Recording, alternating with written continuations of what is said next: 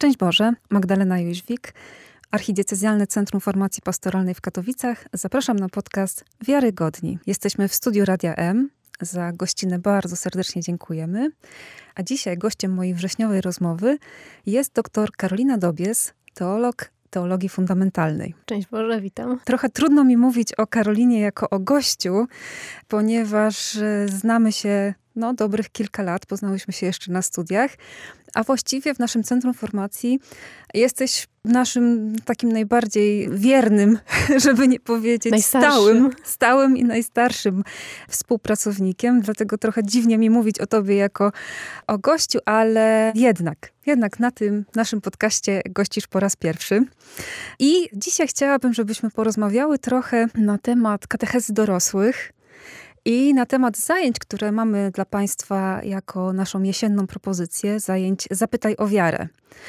Tu przypomnijmy, że te zajęcia Zapytaj o wiarę pierwotnie nazywały się Dogmatyka dla liderów. Później były dogmatyką dla każdego, a teraz są e, Zapytaj o wiarę i tak tylko dla wyjaśnienia, dlaczego taka zmiana nazwy. Życie pokazało, że słowo dogmatyka nieco odstrasza i trochę drże o dzisiejszą słuchalność podcastu, ponieważ rozmawiają ze sobą pani doktor teologii fundamentalnej i teologii dogmatycznej, więc już chyba gorzej być nie może. Chyba nie. Ale mam nadzieję, że nasze głosy jakoś tutaj złagodzą ciężar gatunkowy naszych specjalizacji. Natomiast najpierw to była właśnie dogmatyka dla, dla liderów. To słowo dogmatyka było trochę trudne, to dla liderów też się kojarzyło, że to tylko dla jakiejś elity. A tak naprawdę okazało się, że jest to, że są to zajęcia dla każdego. I nie wiem, czy ty też masz takie doświadczenie, ale rzeczywiście ja przynajmniej tak prowadząc miałam takie wnioski, że pytamy siebie nawzajem. To znaczy, że ja pytam słuchaczy o różne rzeczy, słuchacze znacznie częściej to jednak oni pytają też o wiele różnych kwestii. Tak, dlatego myślę, że ta, ta nazwa tego, tego projektu, tego cyklu Zapytaj o wiarę jest dużo bardziej adekwatna i rzeczywiście oddaje to, co się na tych spotkaniach dokonuje. Mhm. Ale zanim przejdziemy do tego, żeby troszeczkę Państwu uchylić rąbka tajemnicy, co tam się dzieje, o co my tak pytamy, to najpierw chciałabym Ciebie zapytać o wiarę. To znaczy o to, kiedy ty sobie zaczęłaś zadawać pytania o swoją wiarę. Myślę, że to się stało gdzieś tak na takim właśnie etapie koniec szkoły podstawowej, początek liceum, kiedy okazało się, że właśnie ta wiara dziecięca jest trochę za ciasna i ona gdzieś tak się trochę rozrywa. No i właśnie taki kryzys się pojawił. Kryzys, który jak się okazuje był dobrym czasem, właśnie czasem pytań i poszukiwań. I to mnie doprowadziło właśnie do teologii. Jeszcze bym chciała, żebyśmy się zatrzymały na tym, co się okazało za ciasne? Pamiętasz takie wątki, które ci nie pasowały, z którymi się musiałaś zmierzyć? Co było takiego, że, że właśnie pojawiły się takie pytania? Czy to było jakieś wydarzenie, czy jakieś przemyślenia, czy jakieś poglądy? Nie, to raczej chodziło chyba o to, że no właśnie kościółek już nie jest kościółkiem, mhm. Bozia już nie jest Bozią, tylko teraz jest kościół, jest Bóg i trzeba się w tym jakby odnaleźć na nowo. Mhm. E, czyli wychodzi się z takiego, e, no właśnie, dziecięcego przeżywania wiary i doświadczenia relacji z Bogiem i teraz ja się zmieniam, dojrzewam i trzeba tą relację z Bogiem mm, zbudować na nowo. Mhm. I chyba to był taki właśnie moment, no właśnie takich pytań, czy to ma sens, czy rzeczywiście jest tak, jak słyszałam na katechezie w szkole podstawowej, czy jest tak, jak mówili rodzice. Mhm. To trzeba sprawdzić. Myślę, że to jest naturalny proces i to się wiąże też z takim naturalnym dojrzewaniem. Takie po prostu pytanie i, i szukanie. Mhm. A pamiętasz jakieś jedno wydarzenie, które cię przekonało, czy to był taki właśnie dłuższy proces układania różnych puzli? Które mnie przekonało do, do wiary? Tak, tak. To był raczej proces. Oczywiście był tam moment na takie doświadczenie właśnie działania i obecności Boga. To był taki czas, kiedy sama e, czytałam Pismo Święte. Muszę przeczytać całe, to jeszcze było w liceum. No i te słowa jakoś tak przepływały i taki moment właśnie, o, to słowo, to słowo jest do mnie. Takiego mhm. doświadczenia, takiej obecności to trwało kilka sekund. I to był taki pierwszy kamyczek, całej tej, pierwszy element całego, całej tej, tej układanki. I od tego momentu zaczęły się poszukiwania właśnie ludzi, poszukiwania wspólnoty, poszukiwania miejsca, gdzie, gdzie można by zobaczyć, jak ta wiara właśnie dorosła może wyglądać. Czyli można powiedzieć, że w takim właśnie tym okresie nastoletnim powiedziałaś, sprawdzam, tak? tak. Czy to wszystko ma sens i mhm. to cię mhm. doprowadziło do też tego doświadczenia obecności, obecności Pana Boga. No i co znalazłaś, jak zaczęłaś szukać? Jak zaczęłam szukać, to najpierw znalazłam wspólnotę Emanuel. Mhm. I tam spotkałam ludzi dorosłych, e, starszych ode mnie, już e, z pewnym bagażem doświadczeń, którzy się okazuje, wow, oni wierzą. I to nie są dzieci. Mhm. E, czyli się da. I później to jakoś tak stopniowo, no właśnie utwierdzało mnie w tym, że potrzebna jest jeszcze wiedza, potrzebny jest ten, ten drugi element, żeby to było w takiej równowadze, to, mhm. to poznawanie Boga, że to jest ważne doświadczenie, że ważne jest przeżywanie tej wiary, ale mi brakowało tego drugiego elementu, czyli właśnie tej wiedzy. I to mnie doprowadziło do, do teologii. Taką prostą ścieżką do teologii, czy było jeszcze coś po drodze? E, no było jeszcze asekuracja. O, a co było tą asekuracja? w formie pedagogiki. Aha. E, ale jeszcze gdzieś e, tam cały czas myślałam o filozofii. Ale dlaczego o filozofii? Co cię tak w tej filozofii pasjonowało? Tak do końca to nie wiem. Chyba nazwa była interesująca. No bo na etapie liceum jednak tej filozofii zbyt dużo nie ma. Więc było to dla mnie coś takiego tajemniczego, coś, co chciałam poznać, co chciałam jakoś tam zgłębić. I właśnie filozofia też trochę doprowadziła mnie do teologii, mhm. o tym nie mhm. powiedziałam, e, bo zdecydowałam się na teologię, dlatego że na pierwszych dwóch latach teologii studiuje się filozofię. Tak, potwierdzam. Studiuje się filozofię. Tak, i to dużo filozofii. No i to jest właśnie ciekawe, że to cię właśnie przekonało do teologii, bo przeważnie to jest tak, że studenci bardzo narzekają na to, że gdzie jest ta nauka o Bogu, gdzie się w końcu czegoś dowiemy o Piśmie Świętym. Ciągle tylko ta filozofia i filozofia, prawda?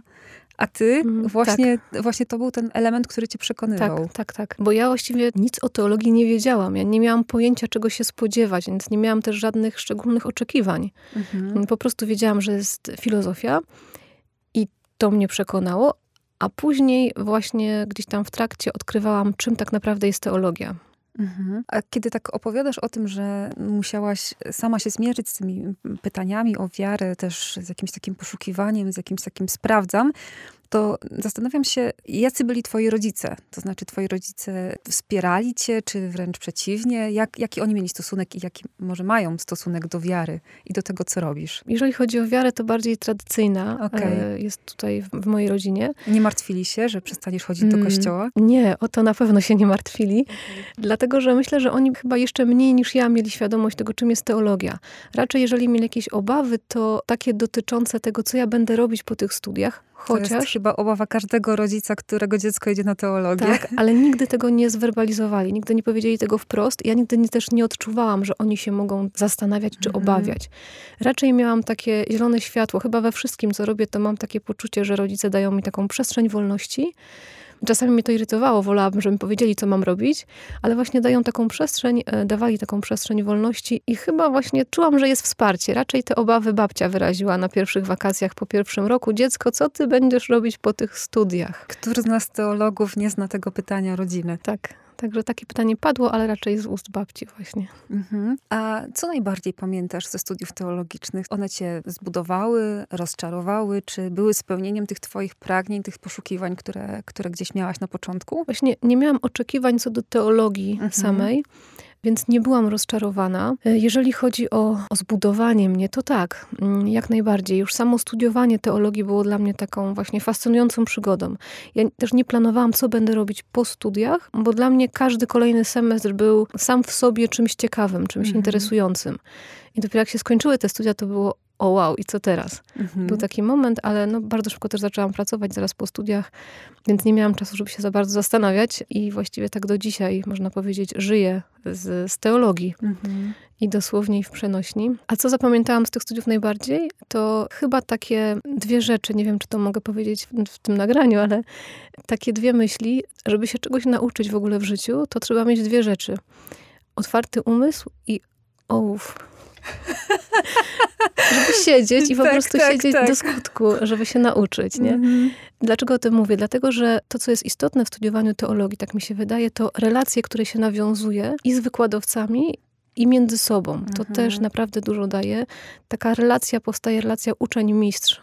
I tu mam na myśli mojego promotora, księdza profesora Jana Słomka i księdza profesora Jerzego Szymika i księdza Grzegorza Strzelczyka. To są relacje, które zostają i które rzeczywiście po latach, mogę powiedzieć, mają, miały i mają duży wpływ mhm. na to, jak przeżywam, jak rozumiem teologię też. Mhm. Kiedy mówiłaś o tych relacjach, to e, stanął mi przed oczami obrazek, kiedy no, studentów teologii było całkiem sporo. Ja pamiętam, że nas e, zaczynało jakieś 160 osób studiować teologię na jednym roku. I to nie było 100 lat temu. E, natomiast przypominam sobie właśnie to, że siedzieliśmy na korytarzu na naszym wydziale, rozmawialiśmy, wygłupialiśmy się, ale też przeżywaliśmy wszystkie nasze takie rozterki i życiowe, i teologiczne, i się spieraliśmy, i zmierzyliśmy się z pytaniami, które przecież mieliśmy, więc rzeczywiście to jest naprawdę dobre, dobre miejsce do tego, żeby się zmierzyć z tymi swoimi różnymi pytaniami. No i nie wiem, jaką ty miałaś grupę, ale ja pamiętam moich kolegów i koleżanki, że byliśmy tak różnorodni, że w życiu bym nie powiedziała, że któraś z tych osób pójdzie studiować teologię. Każdy z nas był tak inny, ale to było wielkie bogactwo, takie, bo można było się zmierzyć z zupełnie innym spojrzeniem na, na Pana Boga, na relacje. Mieliśmy też inne doświadczenie, jeśli chodzi o Kościół. Niektórzy byli ze wspólnot, niektórzy nie byli nigdy we wspólnocie, niektórzy byli świeżo po nawróceniu.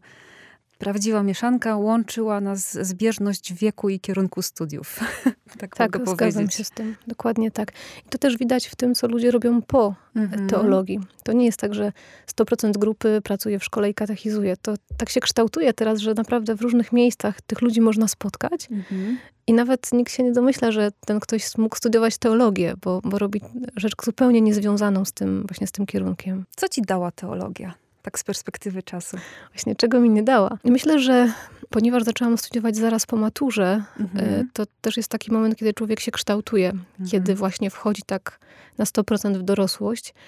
Myślę, że ukształtowała mnie to, kim jestem teraz. Mhm. To, jak przeżywam swoją wiarę, to, to jak ją wyrażam, to jakie decyzje podejmowałam też w ciągu tych kilkunastu lat od skończenia studiów i w trakcie ich trwania. I myślę też, że no, to, co mam z teologii, to taka otwartość. Mhm. Takie właśnie niezamykanie się właśnie tylko w teologii, tylko teologia jest taką trampoliną, od której się można odbić i smakować, próbować czegoś innego.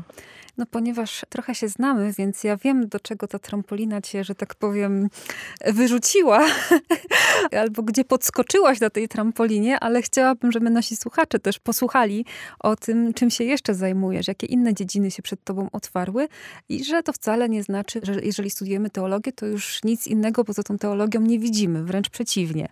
No i to przeciwnie u ciebie oznacza tak, to przeciwnie u mnie oznacza, zwłaszcza w ostatnim czasie, w ostatnich kilku latach, no to przeszłam trochę tego od rysunku poprzez grafikę komputerową. Teraz to zmierza w stronę fotografii.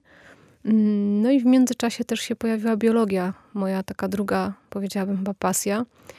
I ktoś Tyle. mógłby zapytać, co to wspólnego ma wszystko z teologią, prawda? Jak to się ze sobą wszystko łączy? Tobie się jakoś łączy. Tak, ja myślę, że wspólnym mianownikiem dla tych e, wszystkich aktywności, mhm. tych działań, które podejmuję, jest taki właśnie zaczerpnięty z teologii zachwyt nad światem. Mhm. Bo e, no właśnie grafika, rysunek czy, czy fotografia no to, to dla mnie to nie jest nic innego właśnie jak, ja tak przynajmniej tak to widzę, jak zachwycanie się tym, co nas otacza. No a biologia to już, mhm. to już myślę, że, że jest oczywiste. Mhm. Czasami spotykam się z takim myśleniem, z takim wręcz zdziwieniem, że gdy ktoś się dowiaduje, że jestem teologiem z wykształcenia, a dowiaduję się o jakichś właśnie innych moich zainteresowaniach, czy właśnie interesowaniu się chociażby sztuką, czy też pójściem do galerii sztuki współczesnej. Ostatnio się spotkałam z taką opinią, jak to, ty jesteś teologiem i byłaś w takiej galerii, w takiej galerii sztuki współczesnej. I to zdziwienie było takie, że przecież teolog to się interesuje tylko tymi sprawami, które są związane stricte z Kościołem. Tak, i nie wychodzi z Kościoła w ogóle. No właśnie, ale wydaje mi się, że to, o czym mówimy, pokazuje, myślę, mam nadzieję też tutaj trochę odczarowuje, odkłamuje taki fałszywy obraz postrzegania teologii jako czegoś hermetycznego, zamkniętego, co się dokonuje tylko w jakichś ciasnych murach, co jest oderwane od rzeczywistości, prawda? E, jednak nie wiem jak tobie, ale mi ten kontakt z różnymi innymi, czy dziełami literackimi, czy sztuką, czy w ogóle innymi dziedzinami pomaga lepiej rozumieć świat i lepiej rozumieć ludzi, do których później obie nieraz mówimy, prawda? Tak, tak. Poza tym ja myślę, że pracując w szkole jako katechetka, też no, nie mogę być zamknięta na ten świat, który nas otacza, bo w tym świecie żyją też ci, do których ja mówię, z którym, który jakoś prowadzę do wiary. No, że już nie wspomnimy o tym, że my też w nim żyjemy, prawda? Tak. I też jakoś e, się mierzymy z różnymi naszymi sytuacjami czy, czy problemami. No właśnie, jak już powiedziałaś o tej twojej działalności, myślę, głównej jako katechety. Ile lat już uczysz w szkole? No właśnie, ostatnio próbowałam to policzyć i tak szczerze mówiąc, co nie wiem, 14, 15? Mhm. To jest chyba 15 rok pracy. Mhm. I chciałabym, żebyśmy teraz spróbowały trochę porozmawiać właśnie o katechezie, też o katechezie szkolnej i o katechezie dorosłych. Powodem tego tematu, oprócz tego, że Zapraszamy oczywiście Państwa na Zapytaj o wiarę. Jest też e, fakt, że temat katechezy dorosłych był jednym z trzech głównych tematów, który pojawił się w syntezie synodalnej. To znaczy prawie w każdej diecezji została zauważona potrzeba katechezy dorosłych. I kiedy się o tym dowiedziałam, to miałam takie pytanie, że przecież od 30 lat mamy katechezę w szkole. Tak, ale to nie jest katecheza dorosłych. No właśnie, a mamy tą katechezę w szkole, i właściwie oprócz religii to chyba tylko język polski i matematyka jest tak długo uczona w szkole, przez tyle lat edukacji, tak. prawda? Tak. I to było moje pierwsze takie spostrzeżenie, że skąd ta potrzeba, skoro mamy już całkiem sporo dorosłych, którzy przeszli przez ten, przez ten cały cykl katechez. No a druga rzecz, którą, o której sobie pomyślałam, no, że przecież my jako Centrum Formacji robimy to, więc zapraszamy, oto jesteśmy, wręcz chciałabym powiedzieć, prawda, że, że tak, że zapraszamy. To, co my robimy, to jest właśnie katecheza dorosłych i to jeszcze w takiej formie, że każdy sobie może wybrać, co mu się podoba, prawda, mhm. co jest tym tematem, którego szczególnie interesuje.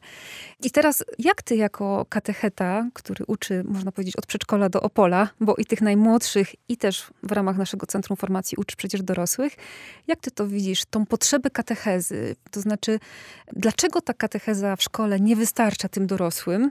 Bo przecież oni ją przeszli, a nawet jeśli nie przeszli w szkole, to przeszli prawdopodobnie przy parafii, prawda? Co tutaj jest potrzebne i z czego to wynika? Mamy taką sytuację, w której właśnie katechizujemy dzieci i ta katecheza się kończy na etapie szkoły ponadpodstawowej w momencie, kiedy ten człowiek wchodzi w dorosłość. Mhm. I on zostaje z tą katechezą, z, z, tym, z tym doświadczeniem też wiary, takim właśnie skrojonym na ten rozmiar dziecka. I ewentualnie młodego tak, człowieka. I to się bardzo później, młodego. dokładnie tak. I to się rozrywa, mhm. to ubranko, to, to dziecięce doświadczenie, to młodzieńcze doświadczenie, a w życiu dorosłym pojawiają się nowe sytuacje, mhm. nowe doświadczenia i to nie pasuje. Mhm. No więc albo się zostaje w takiej wierze tradycyjnej, albo się po prostu odpuszcza. I chodzi się w przyciasnym tak, ubranku. w przyciasnym ubranku, co czasami e, no, wygląda śmiesznie, zawsze wygląda to śmiesznie. Mhm. No albo się to po prostu rozrywa i, i zostawia. Mhm. I, I tu jest taki moment, kiedy właśnie, no właśnie, potrzebna jest katecheza dorosłych, żeby pokazać, jak to ubranie należy przerobić, żeby ono pasowało. Mhm. Podoba mi się ta twoja metafora ubrania i to, o czym powiedziałaś teraz na końcu, że chodzi o przerobienie tego ubrania, bo tak naprawdę na tych wszystkich zajęciach, które proponujemy, my nie dajemy gotowych zestawów ubrań. Prawda? Tak. My nie dajemy gotowych garniturków, koszul, spódnic i wszystkich innych części odzieży. To byłoby straszne, bo wszyscy wyglądaliby tak samo. No nie? właśnie, my pomagamy uszyć. Mhm.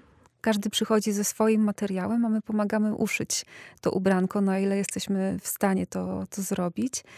I tak jak już wspomniałyśmy, te nasze zajęcia Zapytaj o wiarę, one już e, przeszły kilka edycji. Mm, tutaj serdecznie pozdrawiamy wszystkich księży proboszczów, którzy nas przyjęli i w Katowicach, i w Mikołowie, i w Wodzisławiu. To pamiętamy, bo to było pierwsze tak. nasze doświadczenie. I jeszcze w innych miejscach. Czy pamiętasz jakieś takie pytania, które się pojawiały dość często albo które cię zaskoczyły w czasie tych zajęć? Bo jeżeli mówimy o Zapytaj o wiarę, to no to właśnie, ta nazwa wzięła się stąd, że tych pytań było sporo, prawda? Pamiętam tematy, przy których pytania się pojawiają. Mhm. E, zawsze najwięcej pytań jest przy charyzmatach, Aha. kiedy mówię o Duchu Świętym i właśnie e, i charyzmatach. Pojawiają się też pytania, i to bardzo dużo na wykładzie ostatnim. Mhm. To jest eschatologia, czyli co nas czeka potem. Po śmierci. Po śmierci. E, I jedno z takich chyba, może nie najciekawszych, ale, e, ale właśnie przyjemnych pytań miało to pytanie, jak będzie wyglądało nasze ciało. Och, to jest moje ulubione pytanie. I to jest tak wdzięczne pytanie, bo, bo tu właściwie nie ma odpowiedzi. Tak, chcemy Państwu teraz parę tych pytań tutaj wyłowić, ale nie będziemy na nie dawać odpowiedzi, no bo zapraszamy na zajęcia. tak, zapraszamy na zajęcia, nie będziemy więc tutaj wszystkiego opowiadać. Ja pamiętam pytania, zwłaszcza które dotyczą tematu o Kościele. Ale tutaj przy tym temacie paradoksalnie wiele osób pyta o zbawienie osób niewierzących o tych, którzy byli w kościele, ale odeszli, którzy umarli na przykład bez przyjęcia sakramentów. To są takie pytania, w których no, widać na twarzach dużo emocji. Wiele osób rzeczywiście jest takich mocno zatroskanych o zbawienie swoich bliskich i widzę, że te zajęcia są dla nich bardzo ważne. Albo na przykład mają dzieci, które wierzyły, a teraz nie są wierzące i, i, się, i się bardzo martwią o to, co to z nimi właśnie będzie po śmierci. Więc wydaje mi się, że właśnie te zajęcia, które chcemy tutaj zaproponować, one pomagają sobie ułożyć te puzzle, prawda? Tak, i przepraszam, że tak wchodzę, ale to jest też, e, myślę, różnica między katechezą dzieci a katechezą dorosłych. Bo dzieci przychodzą jeszcze takie, e, no właśnie, bez, bez doświadczeń. E, oczywiście sytuacje są różne, ale, ale generalnie są otwarte, przyjmują, jakby chłoną to, co im się przekazuje. Mm, natomiast w przypadku dorosłych jest tak, że przychodzą już z pewnym konkretem. Osoby dorosłe mają pytanie, bo za tym pytaniem kryje się jakieś doświadczenie, jakaś sytuacja życiowa. To nie jest teoretyczne pytanie, bo chcę tylko wiedzieć, tylko za tym kryje się jakaś taka potrzeba, coś mnie uwiera, coś mi dokucza i właśnie, no właśnie, szukam odpowiedzi. Mhm. Łatwiej ci się uczy dorosłych czy dzieci? Czy to zależy? W przypadku osób dorosłych łatwość polega na tym, że nie muszę panować nad grupą, że grupa sama nad no sobą tak. raczej panuje. Natomiast w przypadku dzieci no muszę najpierw nad nimi zapanować, a w międzyczasie próbować jeszcze katechizować, czyli przekazać mm. coś, co powinnam przekazać, ale jednocześnie w taki sposób, żeby, żeby grupa w to wchodziła. Tutaj jakby ta trudność odpada przy katechezie dorosłych. Po prostu przychodzę i, i, i rozmawiamy. Mhm. Tak, faktycznie ta otwartość na rozmowę daje się zauważyć na tych zajęciach. Nie wiem, czy też masz to doświadczenie, bo te zajęcia akurat od jakiegoś czasu prowadzimy tylko we dwie, że rzeczywiście i publicznie, i później w, w trakcie przerwy, i po zajęciach, i czasami jeszcze przychodzą pytania mailem, że rzeczywiście to pragnienie zadawania pytań, uzyskania konkretnej odpowiedzi, ono jest po prostu tak widoczne, że ja czasem nie wiem po prostu skąd to się bierze. Przecież ci ludzie chodzą do kościoła, słyszą, prawda? I często też sami szukają różnych rzeczy. A tych pytań jest naprawdę, naprawdę dużo. Tak, no myślę, że to właśnie wynika z tej potrzeby, z tego doświadczenia, z tych sytuacji, w których te osoby się znajdują bądź znalazły, e, z tych sytuacji życiowych. No i właśnie jest moment, jest miejsce, gdzie można zapytać. No jednak w kościele, kiedy uczestniczymy w Eucharystii, jest, no to jest homilia, to jest kazanie. No, nie jesteśmy w stanie zadawać tych tak, tak pytań tak, tak. na bieżąco. Mhm. Mam nadzieję, że, że, że na Eucharystii, jak jest homilia czy kazanie, to właśnie to powinno pobudzać o właśnie do pytań. To jest taki moment, kiedy powinienem się zastanowić, no ale właśnie potrzebne jest miejsce, gdzie to pytanie mogę jeszcze postawić. Mhm. Tak, zgodzę się tutaj z Tobą, że rzeczywiście danie takiej przestrzeni e, na mm, możliwość zadania każdego pytania. I tutaj Państwu obiecujemy obydwie, myślę, że możemy tak. obiecać, tak, możemy. że e, przyjmiemy każde pytanie na klatę. Tak, nie na każde udzielimy odpowiedzi, przynajmniej ja, bo są takie pytania, na które albo nie znam jeszcze odpowiedzi, albo, albo po prostu nie, nie ma. ma odpowiedzi. Dokładnie, tak, są takie pytania, ale weźmiemy je na klatę, albo przynajmniej powiemy, że nie ma na nie odpowiedzi, bo Matka Kościół na ten temat się nie odpowiada. I myślę, że to jest też coś, z czym musimy się też uczciwie mierzyć w kościele. Tak mi się wydaje. Mam takie wrażenie, nie wiem, jak ty to widzisz po tych zajęciach, które prowadziłyśmy, że wiele osób wręcz ma taką postawę, że ja muszę mieć na to odpowiedź, że Kościół musi mieć na to odpowiedź. Tak. A niby dlaczego? Tak, i ja też w tych pierwszych takich cyklach tych naszych mhm. wykładów miałam takie wyrzuty sumienia, no że właśnie dlaczego nie ma odpowiedzi, dlaczego ja tej odpowiedzi nie mam, nie znam, ale z czasem przychodzi takie chyba też doświadczenie i taki spokój, no po prostu nie ma odpowiedzi. Są takie momenty, takie sytuacje, kiedy no, trzeba też decyzję podjąć samodzielnie, rozeznać, no bo i jedna i druga odpowiedź, na przykład jeden i drugi wybór będzie dobry. Mhm. Też tak jest w przypadku, kiedy mówimy wprost o różnych dogmatach wiary, prawda? Że dogmat nam daje pewne granice, w których mhm. się jeszcze mieści, mieścimy, jeśli chodzi o ortodoksję, czyli o tą prawowierność naszej wiary, a to, co będzie poza tą granicą, to już jest herezja. To tak. już jest to przekraczanie. Mhm. Mhm. Ale to, co jest wewnątrz właśnie tych wyznaczonych granic, to jest przestrzeń wolności. Mhm No a właśnie czasami też odnoszę takie wrażenie, że nie wiem jak ty to widzisz, że no właśnie, że wolelibyśmy, żeby nam tak wszystko poukładać, uporządkować, żeby było tak od punktu do punktu i wtedy nie trzeba się już męczyć, nie trzeba szukać, po prostu wiadomo, co robić. Mhm. Tak, i kiedy nie trzeba się męczyć, to też nie trzeba brać odpowiedzialności za swoje decyzje, za swoje wybory, e, za siebie, mhm. tak? Za też mm, weryfikowanie swojej postawy wobec tych wyborów. Jeżeli to wybieram, no to w takim razie powinienem też tak żyć i za tym iść. I to wszystko już wtedy przekłada tą odpowiedzialność na nas, na to, mhm. że to my odpowiadamy też za naszą wiarę, za jej rozwój, albo za jej też utratę, mm, prawda? W dokładnie. Tak. Mhm. Są jakieś takie błędy, y, herezje teologiczne, które widzisz wśród ludzi dzisiaj, z którymi rozmawiasz o wierze? Coś ci się tak kojarzy, z, z, czym najczęściej ludzie, którzy uważają się za wierzących, mają problem? Yy, może nie herezję, bo, bo no, chyba... Czekaj, czekaj, zaraz zobaczymy, co powiesz. Ja raczej myślę, że takim problemem, który się chyba pojawia najczęściej, jeżeli się pojawia jakiś problem, to to, że na tych spotkaniach, na tych wykładach, to co mówimy, czasami uderza w jakiś taki schemat, do którego człowiek się przyzwyczaił i rozbicie tego schematu powoduje często taki bunt. Mhm. Na przykład, kiedy mówię o czyśćcu i mówię o odpustach, i mówię, że to jest fantastyczny sposób, no właśnie, żeby wyprosić konkretne dobro dla naszych zmarłych bliskich, to bardzo często zdarzało mi się, że pojawiał się opór, mhm. pojawiał się bunt i te odpusty, no właśnie, nie mają takiego znaczenia, jak powinny mieć. Ludzie się na przykład przyzwyczaili do tego, że trzeba zamówić msze gregoriańskie, i to na pewno trzeba to, zrobić. Tak, trzeba to zrobić. Mhm. Nie? Trzeba, Tymczasem trzeba... teologicznie tak, większe znaczenie mają odpusty. Dokładnie tak. I teraz mówienie o tym rozbija pewien schemat i to rodzi, to rodzi taki bunt. Mhm. Takie też często niezrozumienie. No i z tym się trzeba mierzyć, to trzeba przyjąć też, nie? że i kiedy mówisz o tym temacie odpustów, to y, ja też czasami o nich wspominam, robiąc ci przygotowanie tak. do twojego odcinka.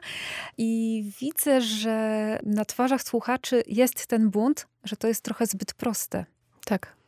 Że to tylko tyle trzeba zrobić, to nie trzeba właśnie ileś tych mszy, to nie trzeba nie wiadomo jak tutaj wystawić sobie zaświadczenie o swojej świętości, że na pewno zrobiłem ten odpust mhm. zupełny. Właśnie, bo przy odpuście zupełnym najwięcej jest zawsze pytań, czy ja na pewno go uzyskałem, czy ja go na pewno zrobiłem. I to jakbyśmy szukali takiego potwierdzenia naszej doskonałości, że Panie Boże naprawdę nadaje się do nieba. I ten mój zmarły dzięki tej mojej modlitwie, takiej doskonałej, bo tutaj wypełniłem to wszystko, naprawdę nadaje się do nieba. Możesz go przyjąć. Mhm.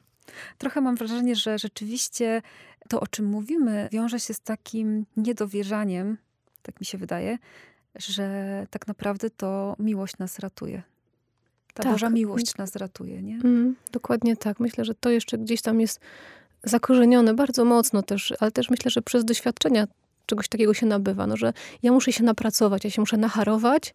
Co nie może być takie proste. Tak, to nie może być takie łatwe. Mhm. I trochę mam wrażenie, że też to się wiąże z takim obrazem Pana Boga, że jeżeli popatrzymy na Niego tak radykalnie, na jako tego, który nas aż tak kocha i aż tak bardzo robi wszystko, żeby nam pomóc, byśmy wieczność spędzili z Nim, że ten Pan Bóg jest taki za słaby. Nie masz takiego tak, wrażenia? Tak, mam takie wrażenie, że no jak to? Wybacza wszystkim, no to ja mam to wrażenie i bardzo często mi o tym uczniowie też przypominają. To znaczy? E, jak właśnie zaczynam taki obraz Pana Boga rysować, mhm. to nagle się okazuje, że oni w ogóle tak Boga nie widzą. Mhm. Że A Bóg to widzą? jest właśnie taki surowy sędzia mhm. i on tylko czeka, aż ktoś się potknie, żeby zanotować właśnie kolejne potknięcie, a sakrament pokuty i pojednania jest takim miejscem, gdzie Pan Bóg mnie rozlicza. Mhm. I kiedy się właśnie mówi, kiedy mówię o tym, że to jest miejsce wybaczenia, to jest miejsce spotkania i tutaj przypowieść o miłosiernym ojcu, próbuję jakoś to, to zobrazować tą przypowieścią, to nie, to tak nie może być, nie? To, to, to właśnie jest takie niedowierzanie. Po prostu mają inny obraz Boga. Też widzę mocno tą postawę wśród wielu osób, i młodszych, i starszych. Z czego to wynika? Że my jednak chcemy wierzyć w tego, mówię my jako, jako większość tutaj wierzących, z którymi akurat my mamy do czynienia, że my jednak chcemy, żeby, bo my chcemy, bo my się chcemy trzymać tego obrazu, żeby ten Bóg jednak był ostry. Ciekawa jestem, z czego to wynika, że, że tak jesteśmy przywiązani do tego obrazu, który wydaje mi się, że jest jakimś takim przemocowym spojrzeniem na religię że religia wiąże się z jakąś formą przymusu. przymusu, ucisku, jakiejś przemocy wobec siebie, wobec innych. Musisz chodzić do kościoła. Tak, to się myślę właśnie bierze z tego. Musisz to zrobić. Mhm. I kiedy ja właśnie w tych starszych klasach na katechezie, czy w technikum, czy w liceum mówiłam, czy mówię, że naprawdę nie ma przymusu, nie trzeba. Mhm. Nie, to tak nie, nie, jak to nie trzeba, nie? Mhm. No bo mhm. jak się słyszy przez wiele lat e, w domu czy w swoim środowisku, że trzeba, mhm. bo trzeba to zrobić, bo trzeba dzięki temu uzyskać coś tam, trzeba ochrzcić dziecko, bo jak to będzie wyglądało, jak nie, trzeba wysłać dziecko do pierwszej komunii, no bo wszystkie dzieci idą, więc trzeba, co powiemy znajomym i rodzinie. A zwłaszcza babciom i dziadkom. Tak. I to ten młody człowiek właśnie w czymś takim wzrasta. Mhm. Religia to jest musisz, trzeba. Mhm. Później, kiedy my mówimy o tej wolności, że naprawdę nie musisz, to trochę to jest taki niespotykany schemat. Zwłaszcza myślę, że kiedy mówimy o tej wolności w, w, takiej rzeczywistości szkolnej, tak, czy w takiej rzeczywistości ludzi dorosłych, którzy całe lata byli wychowywani w tym, że trzeba chodzić do kościoła, bo to do takiego standardowego później mm, nakazu się sprowadza, to usłyszenie, że nie musisz, jest rzeczywiście rozbiciem całego tego schematu. A jak popatrzymy na Ewangelię, to czy Jezus kogoś zmuszał? Właśnie tam po prostu chodź za mną, mhm. jeśli chcesz. Ale to już jest trudniejsze. No, Dla wszystkich nas, tak. prawda? Bo musimy się mierzyć z tym, że ta odpowiedź będzie też negatywna. Tak. Tylko chodzi chyba o to, żeby właśnie tę odpowiedź dać. Tak. Jedno z pytań, z którym często się mierzę właśnie na tych naszych zajęciach, to jest pytanie rodziców o to, co źle zrobiłem, zrobiłam, że moje dziecko nie chodzi do kościoła. Okiwasz głową, czyli tak. znany temat. Te pytania się pojawiają najczęściej na przerwie albo tak. po wykładzie. One najczęściej nie padają właśnie w, tak wprost na forum. I często są ze łzami w oczach. Tak. I ja często, kiedy rozmawiam z tymi rodzicami, to też spróbuję im powiedzieć, że mogli wszystko zrobić dobrze tylko dziecko po prostu może wybrać inaczej. Tak. I mam takie wrażenie, że ci rodzice doświadczają czegoś takiego, czego trochę Pan Bóg doświadcza za każdym naszym nie, prawda? Że, że dał nam wolność, my możemy powiedzieć tak, możemy powiedzieć nie. I tego doświadczają też rodzice, że ich dzieci dają taką, a nie inną odpowiedź. Dokładnie. Jakaś złota rada na koniec? Nie, chyba nie ma złotej rady. Więc y, nie będziemy tutaj y, robić jakiegoś y, wielkiego podsumowania, natomiast bardzo, bardzo gorąco zapraszamy. Zapraszamy? Tak, zapraszamy. Tak trochę pesymistycznie chyba na koniec to wszystko tu brzmiało. Nie, nie masz takiego wrażenia? Mam wrażenie, że prawdziwie. Tak? To że dobrze. prawdziwie, że przecież o tą wolność chodzi. Ta wolność może być czymś pięknym ostatecznie. Piękną odpowiedzią daną Bogu. Tak ale może po drodze musi być ten kryzys, że jest to jednak odpowiedź negatywna. Tak, no myślę, że bez kryzysu to w ogóle nie ma mowy o żadnym budowaniu i, i wzrastaniu. A poza tym chyba przyznasz mi rację, że oprócz Pana Jezusa i Matki Bożej to każdemu zdarzyło się powiedzieć nie. Tak myślę. ja też, więc jest tak nadzieja, myślę. bo potem co niektórzy nawet wielkimi świętymi zostawali, chociaż to nie w tym swoim nie potrafili trwać wiele, wiele lat, prawda? Mm, więc tutaj wszystkich rodziców pocieszamy, że jeszcze historia trwa tak. i nie wiadomo, czym to się wszystko skończy. Miejmy nadzieję, że właśnie ostatecznie pozytywną odpowiedzią. No więc zapraszamy. Zapraszamy. Gorąco, serdecznie na zajęcia Zapytaj o wiarę. Przypomnę tylko, że będziemy je prowadzić w Gliwicach razem tutaj z inicjatywą Misjo oraz y, w parafii podwyższenia Krzyża Świętego w Jastrzębiu Zdroju. Bardzo, bardzo chętnie się z Państwem spotkamy i naprawdę będzie można zadać nam każde pytanie. Tak, spróbujemy się z nim zmierzyć. Za dzisiaj bardzo gorąco dziękuję. Dziękuję Ci bardzo. Dziękuję. Przypomnę tylko, że byliśmy w studiu Radia M, a ja zapraszam na kolejną rozmowę z gościem już za tydzień. Szczęść Boże.